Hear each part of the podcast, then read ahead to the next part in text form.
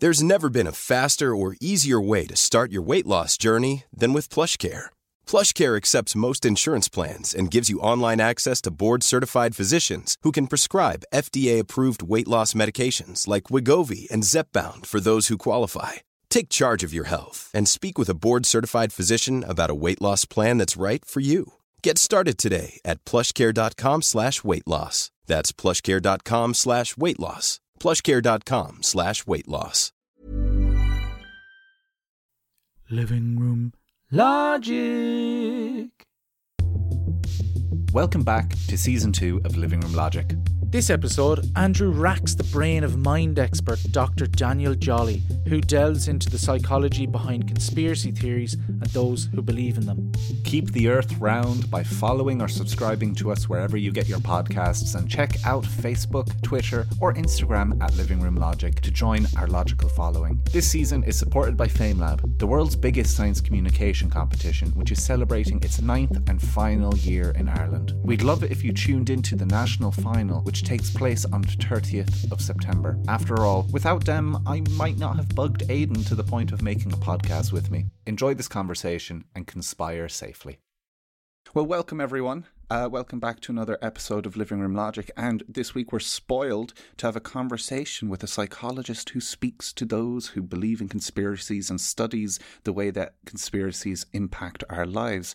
Dr. Daniel Jolley, could you please introduce yourself? Well, indeed, I'm Dr. Daniel Jolley.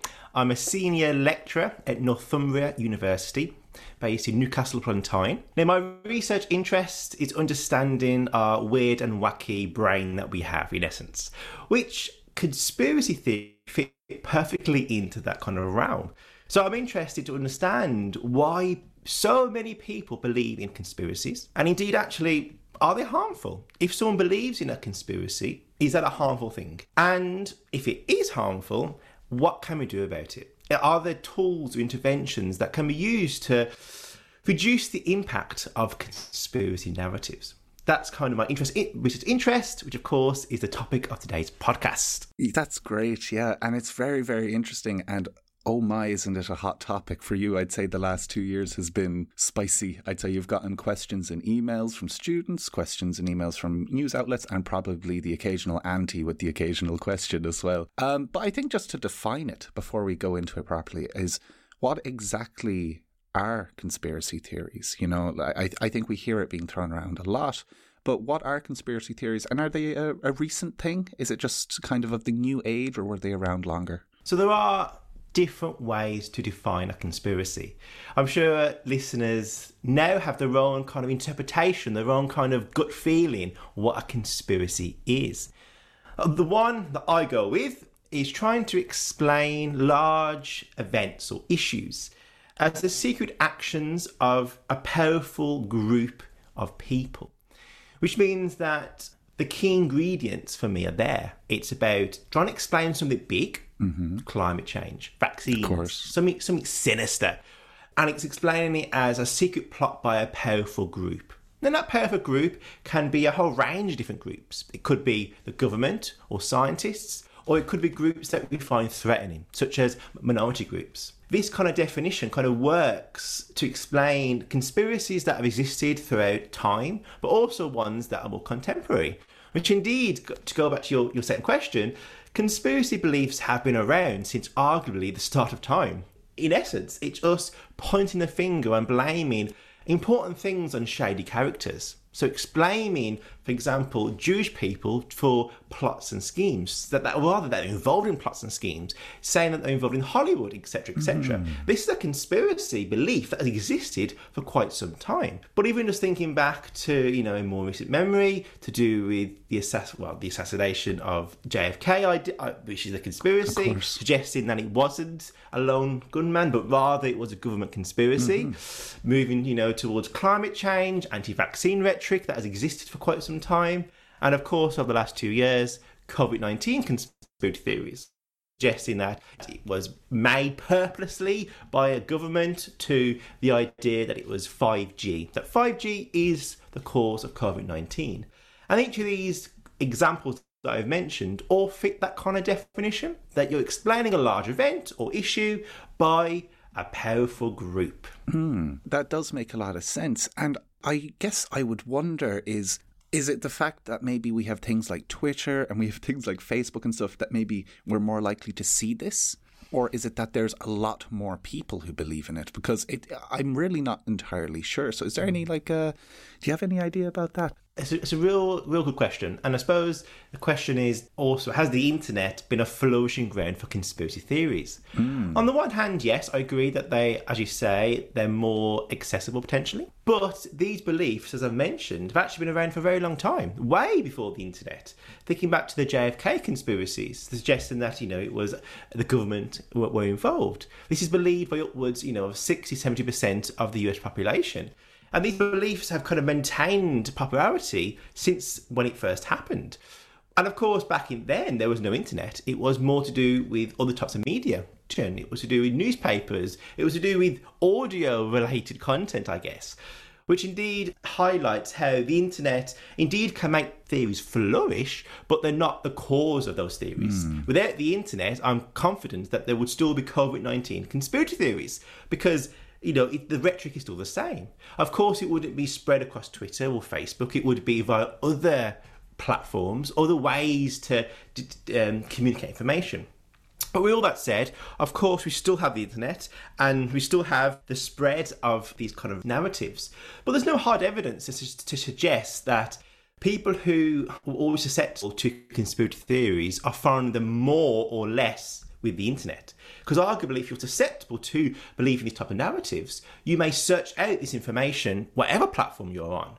Mm. Another argument could be, well, people who maybe would never have searched a conspiracy theory may suddenly find themselves thinking about them more because they're more, you know, in our in our uh, echo chambers potentially, mm-hmm. which you know certainly could be true. There's no hard data either way, so I can't say for certainly that that happens or not. Mm. I can certainly imagine it happening for some people that if they're exposed to this information, they may find it really appealing and suddenly they find themselves in the, in the rabbit hole.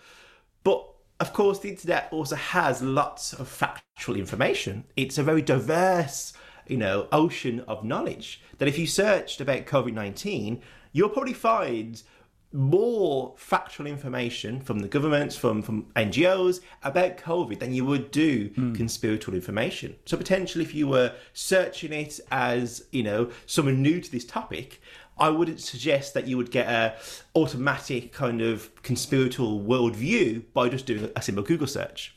In, instead, it potentially is that that myriad of your psychology, which of course we'll get to, and the excess of information.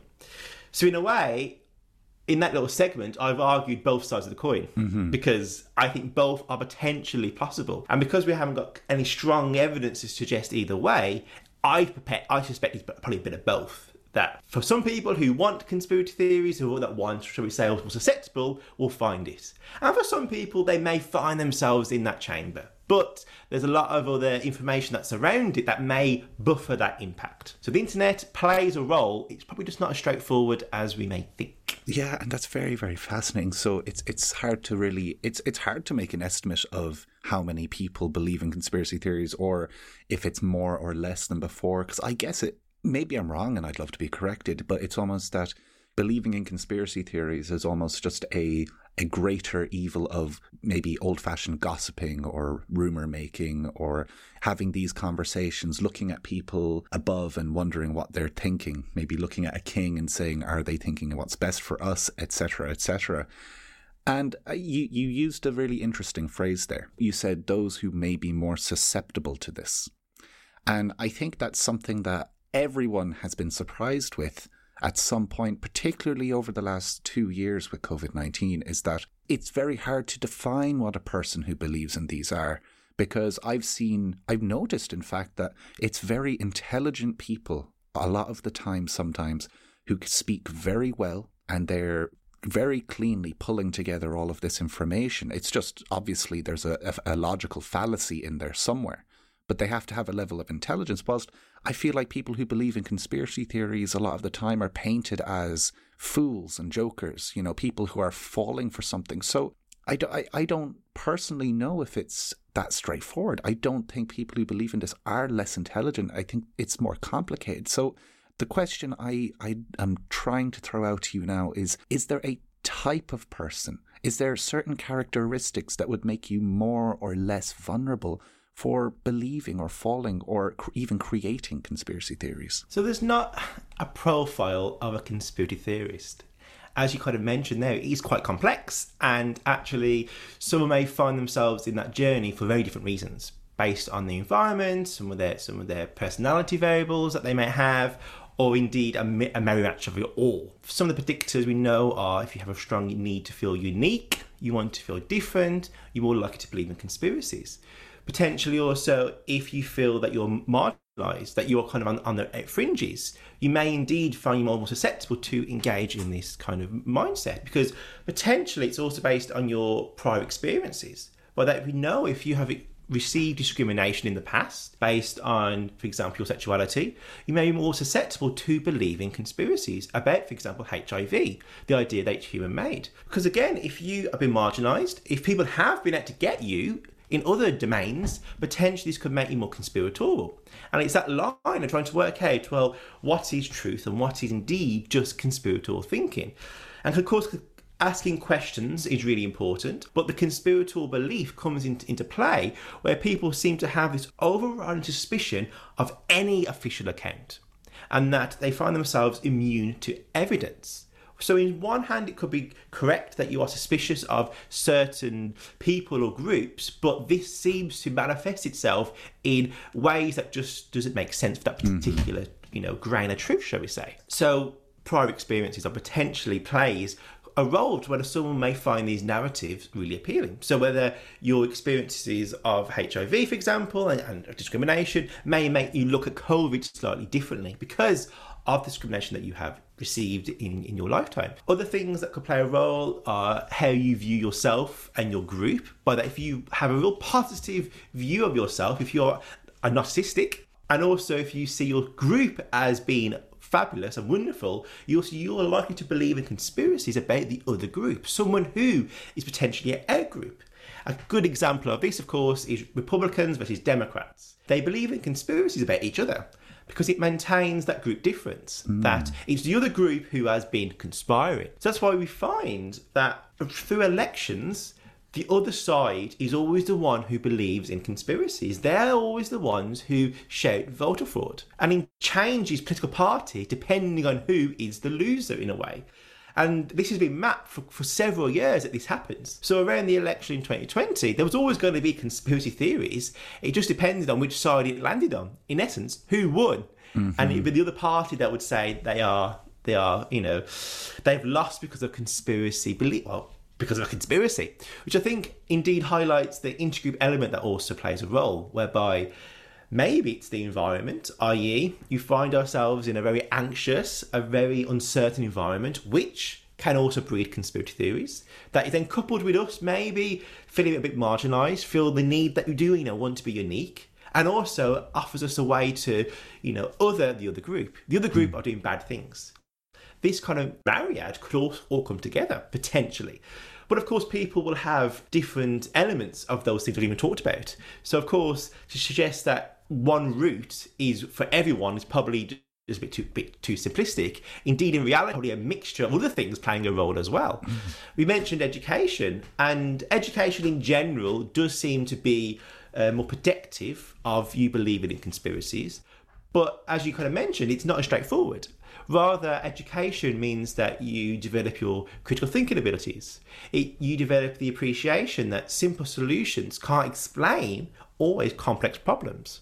And rather, it's these skill sets are, are the things that make you less susceptible to believe in conspiracies. So even that simple idea that trying to explain an event as complex as COVID-19 or climate change or whatever, or vaccines, and explaining it as some very simple solution that's a government conspiracy doesn't necessarily always make sense. So that appreciation could offer some buffer to conspiracy theories.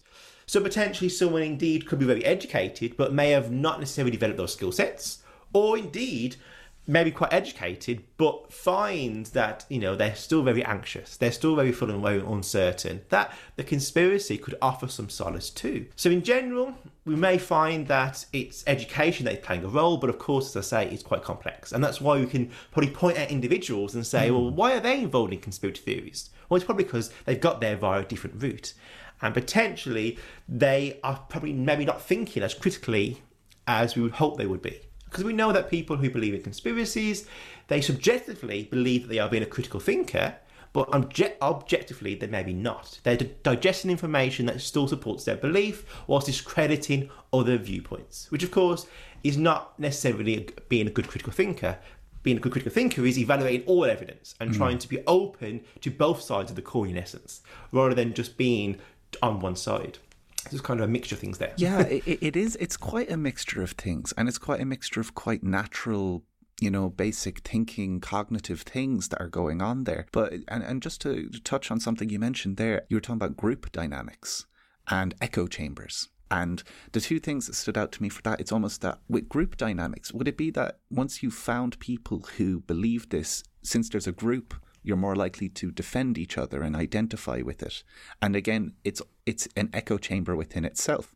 Once you meet other people who believe, you're more likely to believe. In the same way that if you have a good friend who tells you something, you're probably more likely to believe it. Would that be correct? That's a really good point. Because, of course, if you already feel marginalised, maybe you are going through different circumstances, feeling a part of a community will be really appealing. And indeed, researchers has demonstrated that those who believe in conspiracies about a certain topic do feel that community element mm-hmm. that they are in an essence in it together they are the ones who are trying to you know uncover this conspiracy that being a part of qanon trying to pull down you know the the paedophile ring in the white house that would be you know potentially really empowering and even just thinking about going out to protest to protest mm. about covid-19 about the vaccine being bill gates for someone potentially to go out and be in a community of like-minded people uh, whilst I have no data on this, I can imagine to be that really empowering. Yeah. I can imagine that to be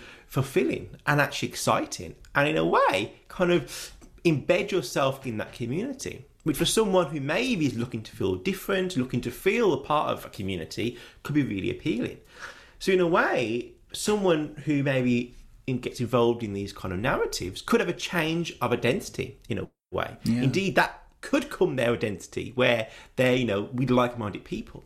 So I, although as I say I have no data, I'd be really keen to even just see the the response of someone going out and protesting because we know in other areas of, of, of protest it can be real and motivating, you know, really empowering. So I would suspect it's a similar thing here. Some benefit in that regard. Of course, there are dangers and actually, in reality, believing the conspiracy can actually make you feel more anxious, more uncertain, mm. more, more distrustful.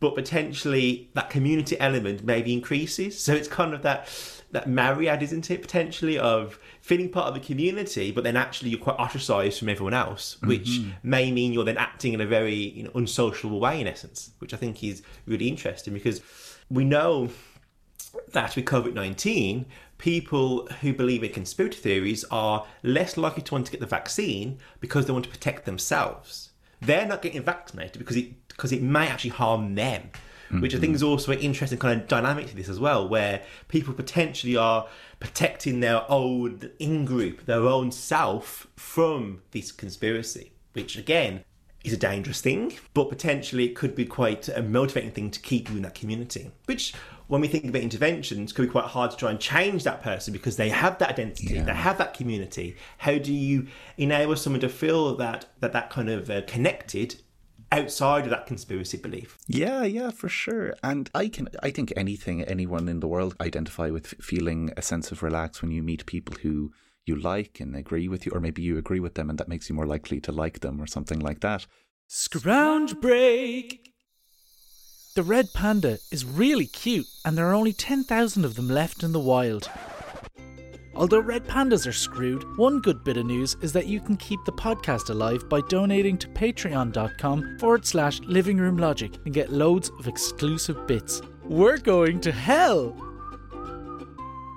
Before that uh, is the mention of anxiety. So the mention of people who are nervous about something and perhaps they go into these you know group settings these communities of people like-minded and that comforts those anxieties. But you did mention as well that it can even make them more anxious. Maybe that's a thing of once you start believing in one thing you start seeing the world as anything any of these could be true.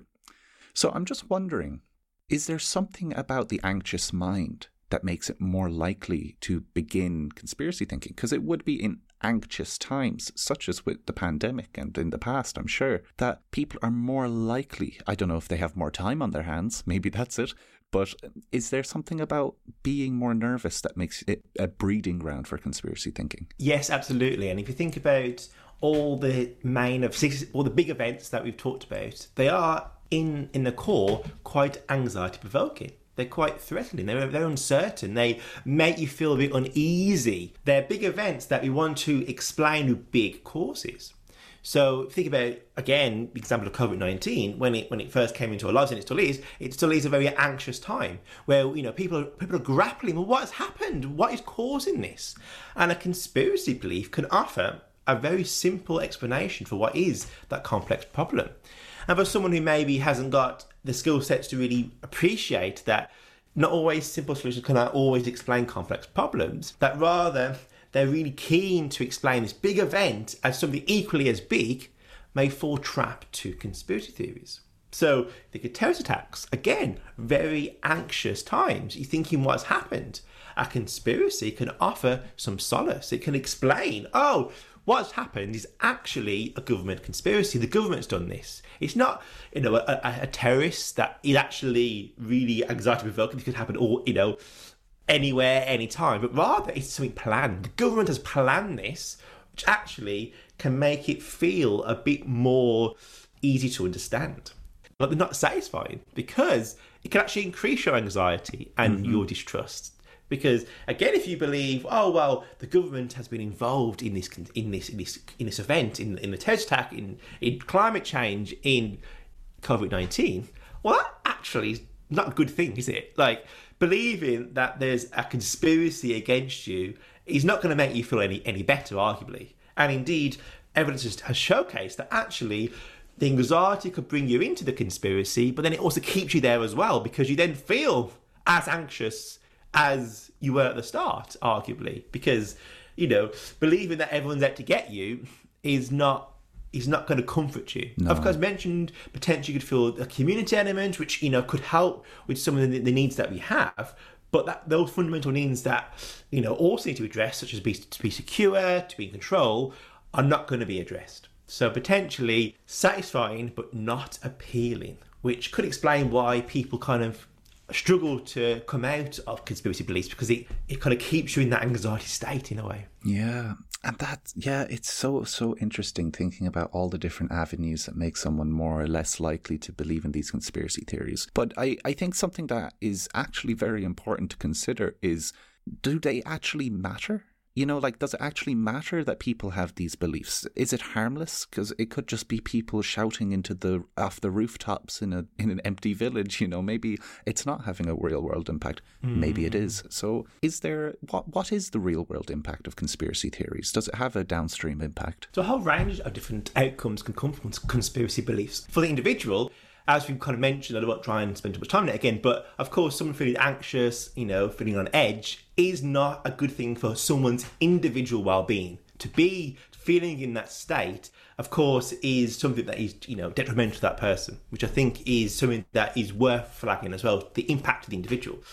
But of course, it's also impact to wider society, whereby if someone's not vaccinating because they, they don't want to put a risk to themselves because they believe Bill Gates potentially is involved, well, that's going to impact mm. wider society.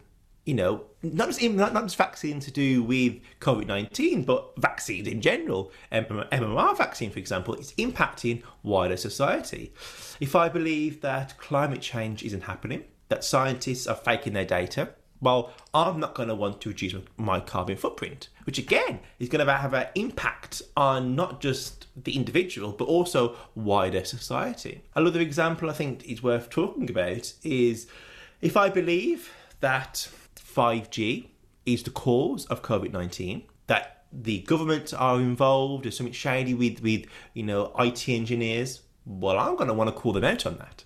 It's not that I'm going to sit at home and just think, "Oh, I can't believe they're doing this." I'm going to be, I want to go, I want to go out and call them out. I potentially want to go out and stop them doing this to try and stop the spread of COVID nineteen.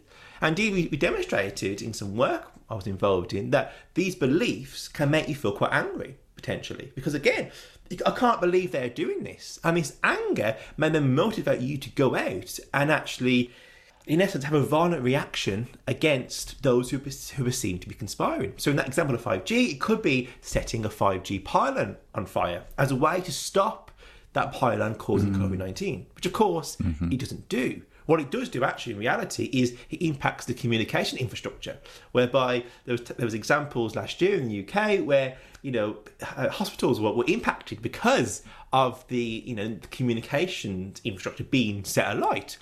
Engineers regularly, uh, even today, I believe, are still getting abused because they're seen to be part of the conspiracy. So this belief doesn't just sit in isolation. Rather, it can manifest and can you know, motivate people to want to go out and mm-hmm. have action, which for me, thinking logically, makes sense. That if someone has this belief, they're going to, going to want yeah. to call them out on that. If someone has the belief that, you know, people who in, in Washington are involved in a paedophile ring, that there's something going on that needs to be called out, that Trump is, is a saviour, well, people will be motivated to go and have a riot yeah. at the Capitol. Mm-hmm. And we saw that. Then there, there are countless examples now of people going out and acting on their conspiracy beliefs. In essence, being you know, extremists, being extreme with their viewpoints. And often, uh, a lot of terrorist manifestos do have conspiratorial yeah. elements involved where they believe a certain group is doing something sinister against them. So potentially, this is obviously quite an extreme example with, with violence, but I'm sure the listeners can think of examples of conspiracy beliefs in just the last few months yeah. that have been shown to lead to violence. Of course, it's not everyone. And as, as, I, as I mentioned, with the anger part, it's kind of a process whereby it depends on how someone could regulate their emotions potentially. Mm by that. The conspiracy may make them feel angry, but it depends on their, their personality variables to whether they actually go out and act in that way. So, for example, some research found that if someone's moral compass was slightly um, skewed, that they saw kind of taking actions into their own hands as a legitimate thing to do, they're more susceptible to do that. So, of course, you don't have the conspiracy belief. You go out and actually set something alight, or you or you go out and you know you have to do a riot. It's more complicated, but the general premise is there that these beliefs can obviously motivate. So in a way, it's not just impacting whether you vaccinate. So it's also impacting, you know, in essence, intricate relations. Whether you are violent towards you know a potential group who is mm. seen to be conspiring which goes back to right at the start where I mentioned that conspirators are not just governments they are they can be seen to be different groups of people, such as BT yeah. engineers in the UK, such as Jewish people, such as people who are in, in the Senate in, in, in the US. Again, these people are, are targets in essence of this conspiracy and people can be motivated to go out and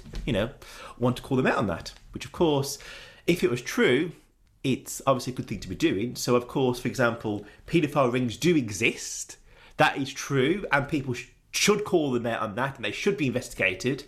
But that grain of truth suddenly turns into a paedophile ring being in the in the White House that Trump is trying to, you know, uh, highlight.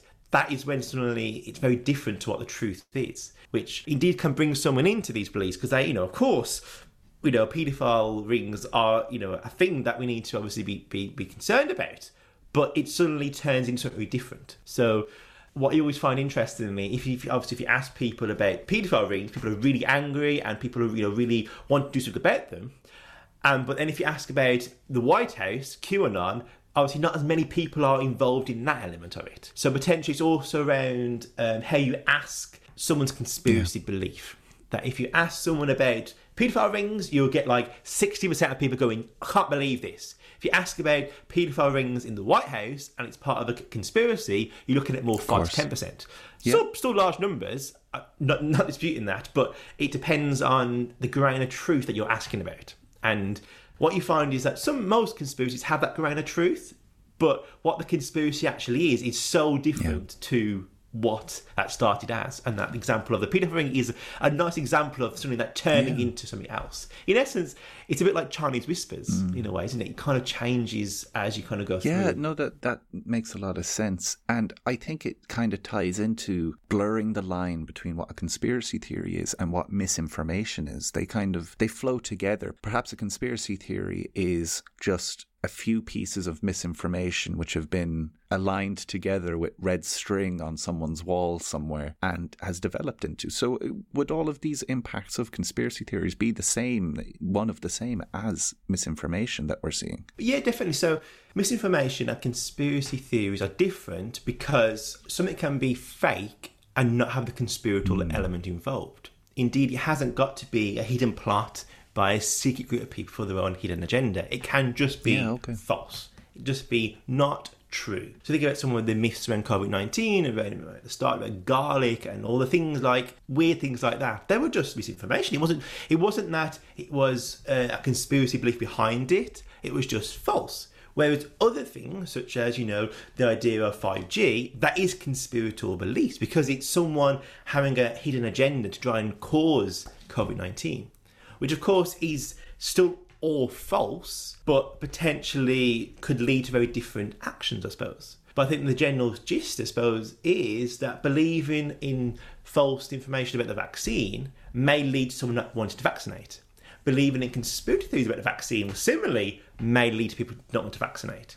So potentially the outcome measure could be the same thing, i.e., vaccination impacts not well, not, mm-hmm. not vaccinating, but the the information itself could be slightly different. And of course, some of the same factors that draw someone to believe in conspiracies can do the same thing with misinformation. So thinking of emotions, thinking of, of your ability to think critically, your ability just to not be in your echo chambers. Again, it's even going down to the fact if you believe misinformation about the group that you dislike, that could be false or it could be conspiratorial. Again, if it meets your view of the world, you potentially may subscribe to it. So I do think, as I say, uh, they're different things, but depending on the context, you may find the same pattern emerges with both the psychology and also the outcome measure, i.e., emotions leading to the belief, also then leading to not wanting to yeah, of course, of course. That's oh, that's all. I, I could talk to you all day. It's absolutely fascinating to think about all of it, and I think just to just to end it now, and I think it's something everyone has struggled with or has come across at some point.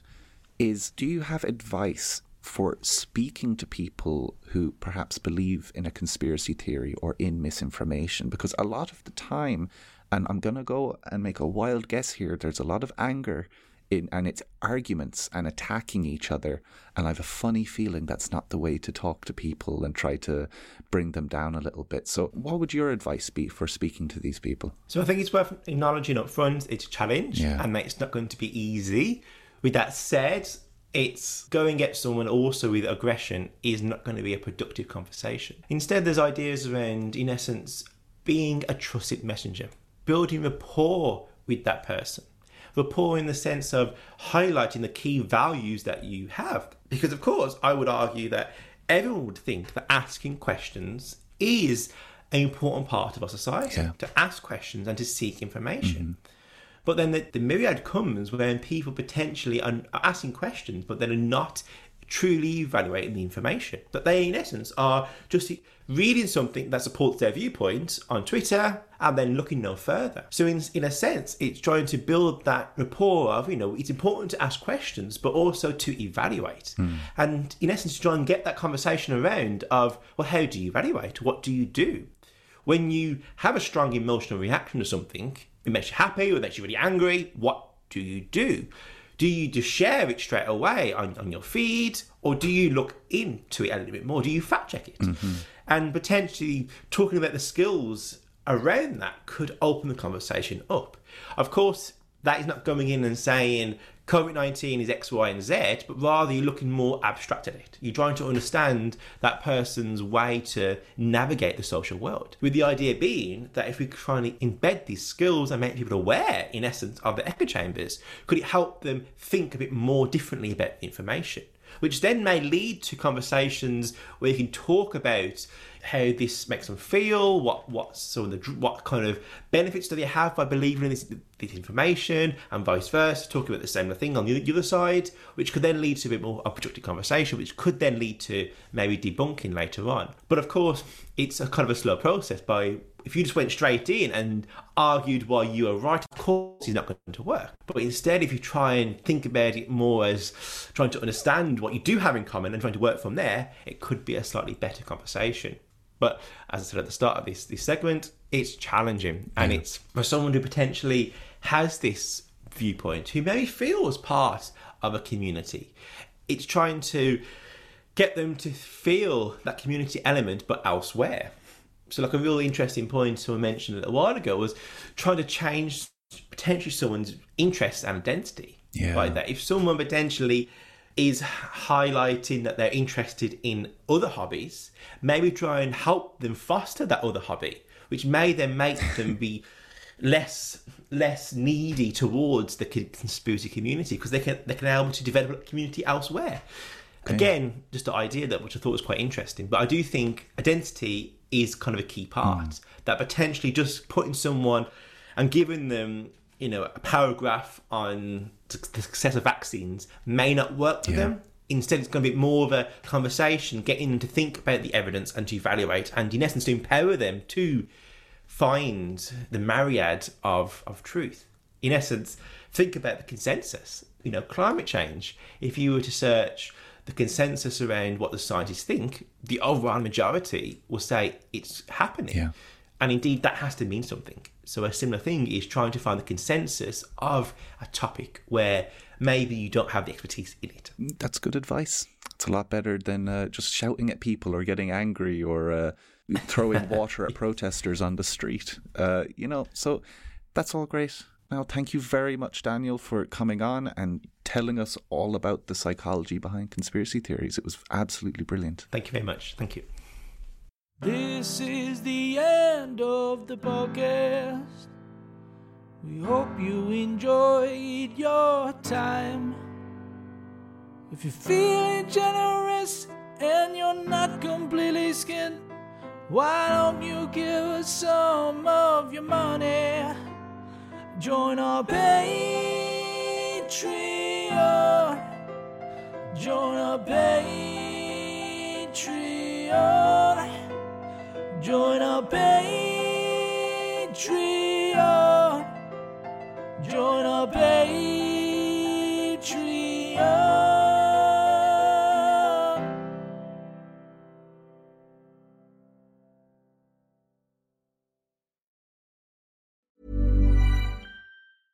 Even when we're on a budget, we still deserve nice things. Quince is a place to scoop up stunning high end goods for 50 to 80% less than similar brands. They have buttery soft cashmere sweaters starting at $50, luxurious Italian leather bags, and so much more. Plus, Quince only works with factories that use safe, ethical, and responsible manufacturing. Get the high-end goods you'll love without the high price tag with Quince. Go to quince.com/style for free shipping and 365-day returns.